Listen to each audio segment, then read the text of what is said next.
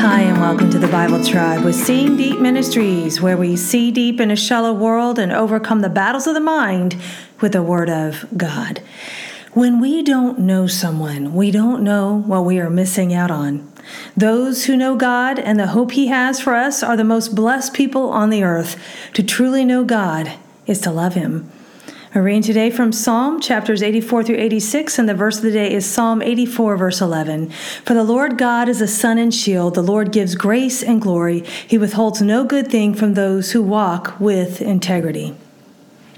In context, the psalmist is longing for the presence of God. I want to read the first four verses of this psalm. They are such a picture of worship. How lovely are your dwelling places, Lord of armies. My soul longed and even yearned for the courtyards of the Lord. My heart and my flesh sing for joy to the living God. The bird also has found a house, and the swallow a nest for herself, where she may put her young. Your altars, Lord of armies, my King and my God. Blessed are those who dwell in your house, they are ever praising you. So, why does the psalmist long for God? Do we long for God? I think if we get just a glimpse of how good God is, we can't but long for Him.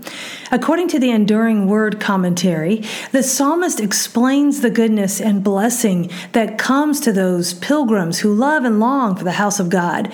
They enjoy God as a source of blessing, sun, and defense, shield. They receive His generous grace and glory.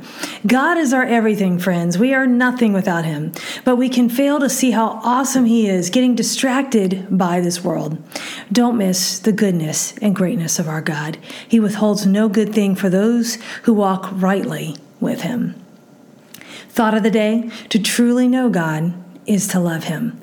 Application Take a few minutes right now and think on God's goodness. Read this psalm again and take your eyes off of the problems that you're having maybe right now in this world. Place them on the maker of this world. God wants to help you. He loves you. And as we seek to understand his ways, we come to a place of worship and pure joy.